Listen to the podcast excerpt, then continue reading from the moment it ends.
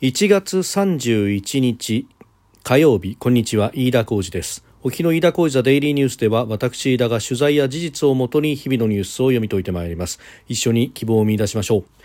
今日取り上げるニュースですがまずは NATO のストルテンベルク事務総長が、えー、昨日から来日をしております、えー、今日はあまず航空自衛隊の入間基地を視察しました、えー、そして夕方に総理と会いまして、えー、ウクライナ支援に関する連携強化などを確認する予定とワーキングディナーなども予定されているということであります。それから今日の衆議院予算委員会での岸田総理の答弁ですけれどもえー、戦闘機が飛来した場合には敵基地攻撃能力を排除せずと、えー、いうことのようであります。まああのー、このですね具体的な事例というようなものを、まあ、必要に立憲民主党などが野党が聞いているというところであります。それからですね、えー、10年前2012年の7月から12月の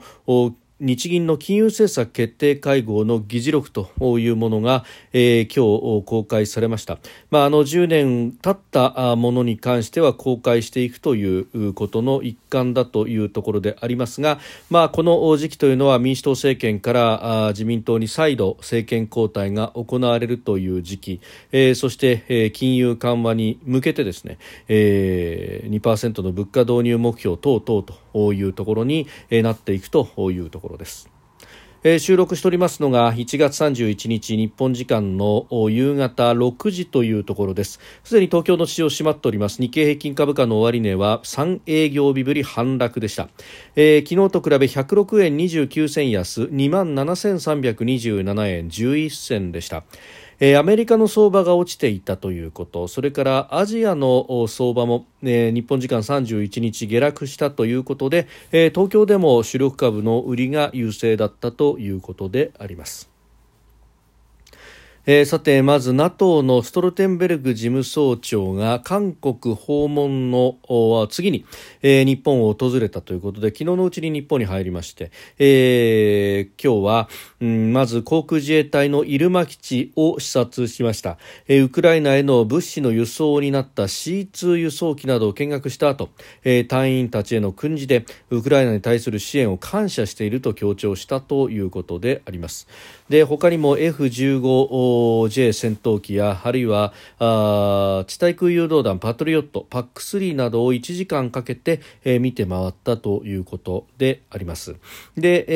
えー、今日夕方にも、えー、岸田総理大臣と会いまして、えー、ウクライナ支援に関する連携の強化などを確認する予定とお見通しということであります。まあ、あの先にですね、えー、NATO の首脳会議に日本も、まあ、オブザーバーとして、えー、呼ばれまして、えー、そして岸田総理もですねこの NATO の首脳会議に出席するというようなこともありました。まああ NATO の場においてもですね、まあ、日本というか、まあ、この東アジア情勢というものが非常にテーマとしても上がってきているということもあります。まあ、先のその NATO の首脳会議の中では、えー、韓国のユン・ソンニョル大統領であるとかあるいは、えーオーストラリアの首脳なども呼ばれていたというようなこともあってですね、えー、この NATO 各国の東アジアに対するコミットメントというものが非常に意識されるようになってきました。まあ、あの、ウクライナ情勢を睨みながらですね、まあそうなると、まあ大陸のランドパワーの強国ということで、ロシアや中国というところを考えながら、うん、やらなければいけないというところ、そして、え今までであれば NATO があヨーロッパ正面は、えー、自分たちで引き受けるという形でありましたけれども、まあ、あのこのロシアに対する、えー、支援だったりとかを考えるとうん、まあ、対中国の部分で、えー、アジア諸国の連携、まあ、特に、えー、アジア諸国といってもですね、まあ、日本を除けば他の国々というのは、まあ、中国との関係性もありながらですねなかなかあヨーロッパ、ウクライナ支持というものを打ち出すわけにいかないと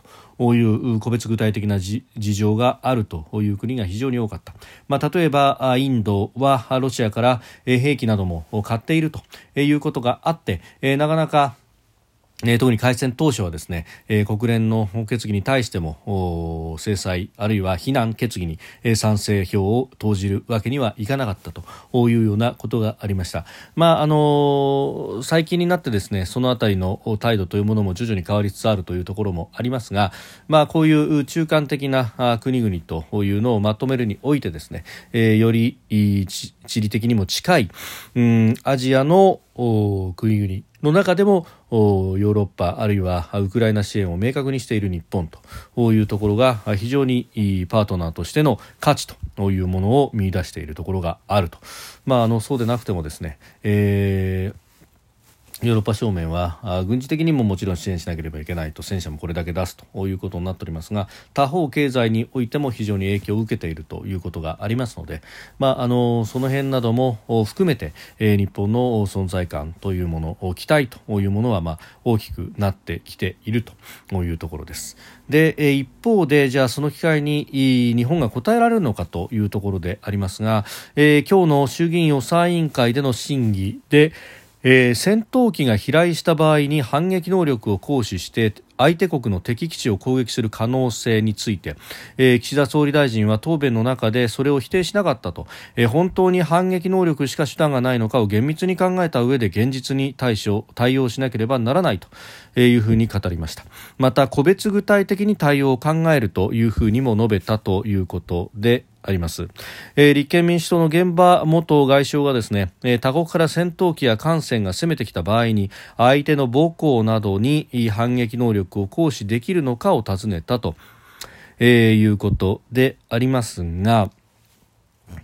まああのー、そもそも論として、えー、この戦闘機が飛来しということになると、えー、もはや日本は個別的自衛権の発動ということになってくるというところですので、まあ、これはあの敵基地攻撃も何もですね、えー、できうる手段は使うしかないというところになるしこの個別的自衛権の範疇であるというのはですね、えー、国際法上もこれは認められていることだと、ー、自国の領域内にある敵国の軍事リソースしか攻撃できないというようなことになってくるとですね、えー、全く自衛というものができなくなってしまうということもありますので、まあ、あのこういったことをですね個別具体的にこのケースはどうだこのケースはどうだと、まあ、あのそれこそ、えー、かつてのですね PKO に、えー、カンボジア PKO にですね自衛隊を出す時の特措法であったりとかあるいは、えー、テロとの戦いの中での給油支援、えー、イラクへの特措法等々ともうあの20年、30年ですねこの同じような、えー、議論を繰り返しているというところではありますが、えー、そんなことをしている余裕というものが果たしてこの国にはあるのかどうなのか、えー、せっかく予算をつけるというところなんですがじゃあその予算がきちんと生かす形で生きた金として使われるのかどうなのか、えー、この今回のような事例でじゃあ相手の敵基地の攻撃ということで言えばですね、えー、それができるのかどうなのか、えー、でまああの現場市の指摘も確かにいいまあ、あの興味深いというか意義のあるところもあってですね、えーまあ、敵基地攻撃能力というと何か弾道ミサイルの着手ばかりが言われるけれどもそうではなくてこうして戦闘機がやってくる、えー、そして戦闘機が巡航ミサイルを積んでいてこれをまさに発射せんとしたときに、えーまあ、その戦闘機を叩くということはもちろんですけれどもその削減地としての、えー、敵の基地であるとかを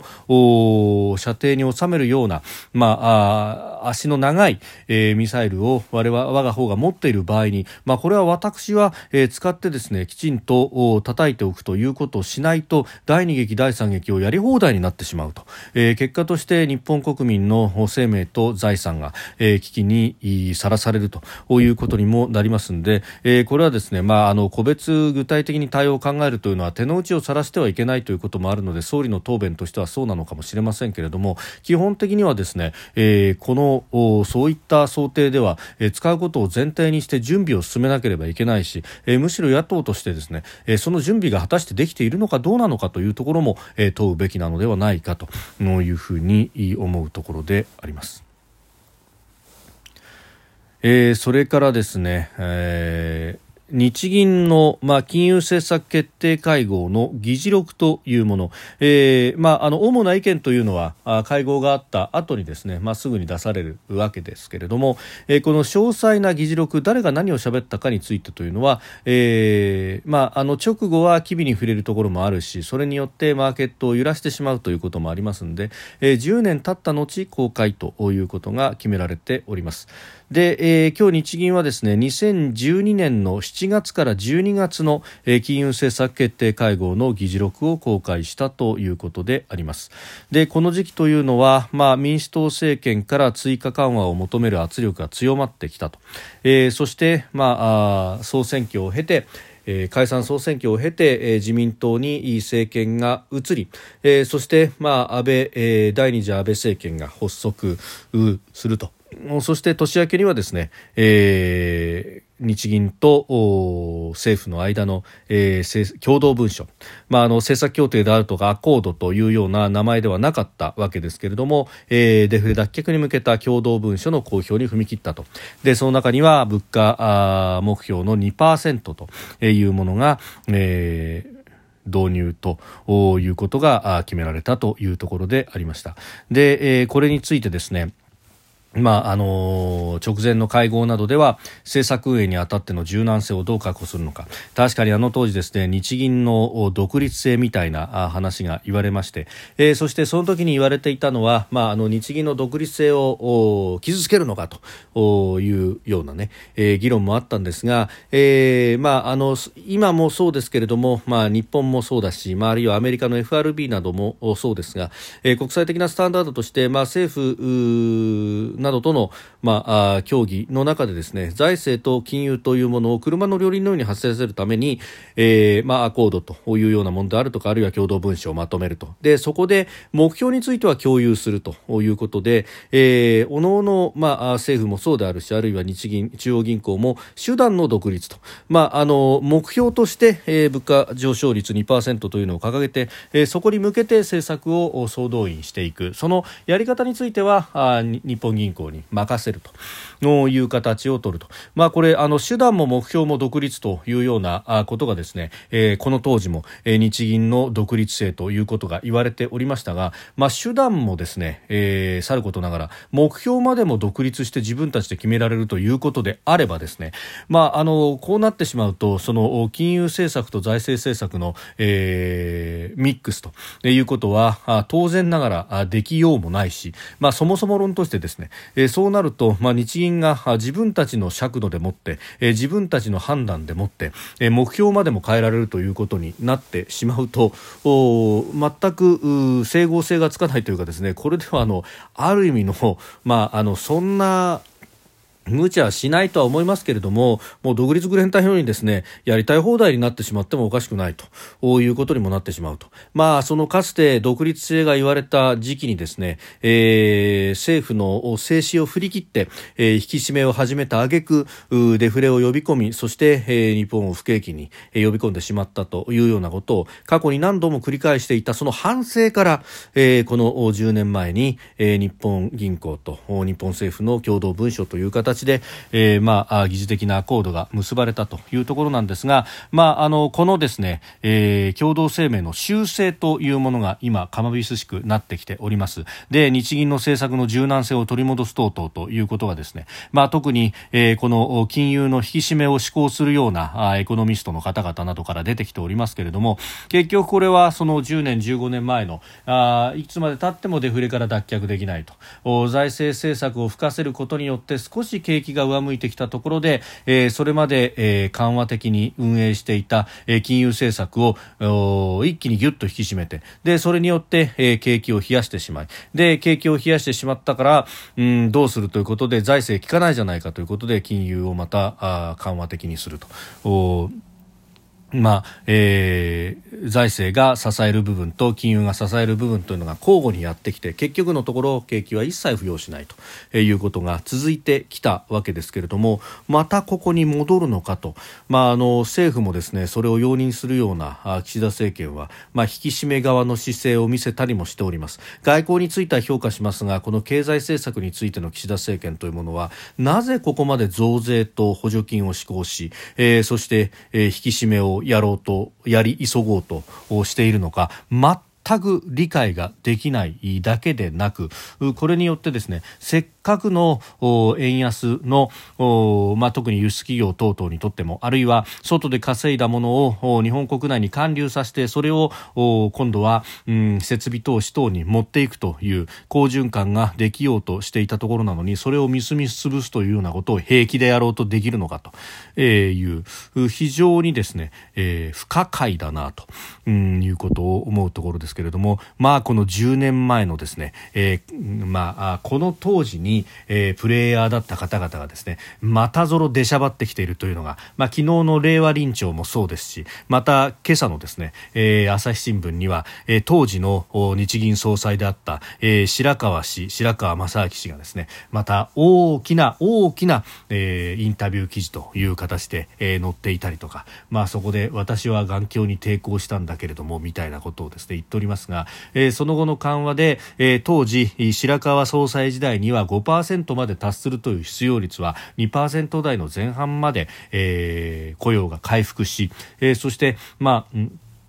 最後の賃金回復はできませんでしたけれども、えー、新卒の若い人たちにとっては、え、売り手市場がやってくるということをやってきたと。うんそうしたアベノミクスのです、ね、明るい部分を全く見ずに、えーまあ、日銀は物価の安定というふうに、えー、任務は定められておりますが、えー、他方、経済催眠経済を司るんですから当然ながらですね、えー民草の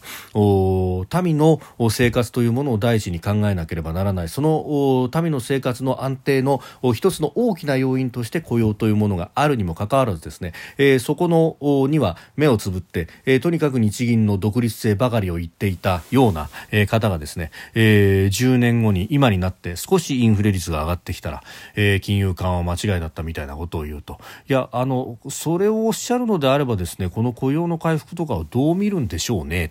ということ。あなたたちが5%の失業率でしかもこれが4%に落ちれば完全雇用だみたいなことを嘘吹いていた方々がですね、えー、人の生活を語るなというふうに思うところであります。飯田浩司ザデイリーニュース月曜から金曜までの夕方から夜にかけてポッドキャストで配信しております。番組ニュースに関してご意見感想飯田 TDN アットマーク Gmail.com までお送りください。飯田浩司ザデイリーニュース。また明日もぜひお聞きください。飯田浩司でした。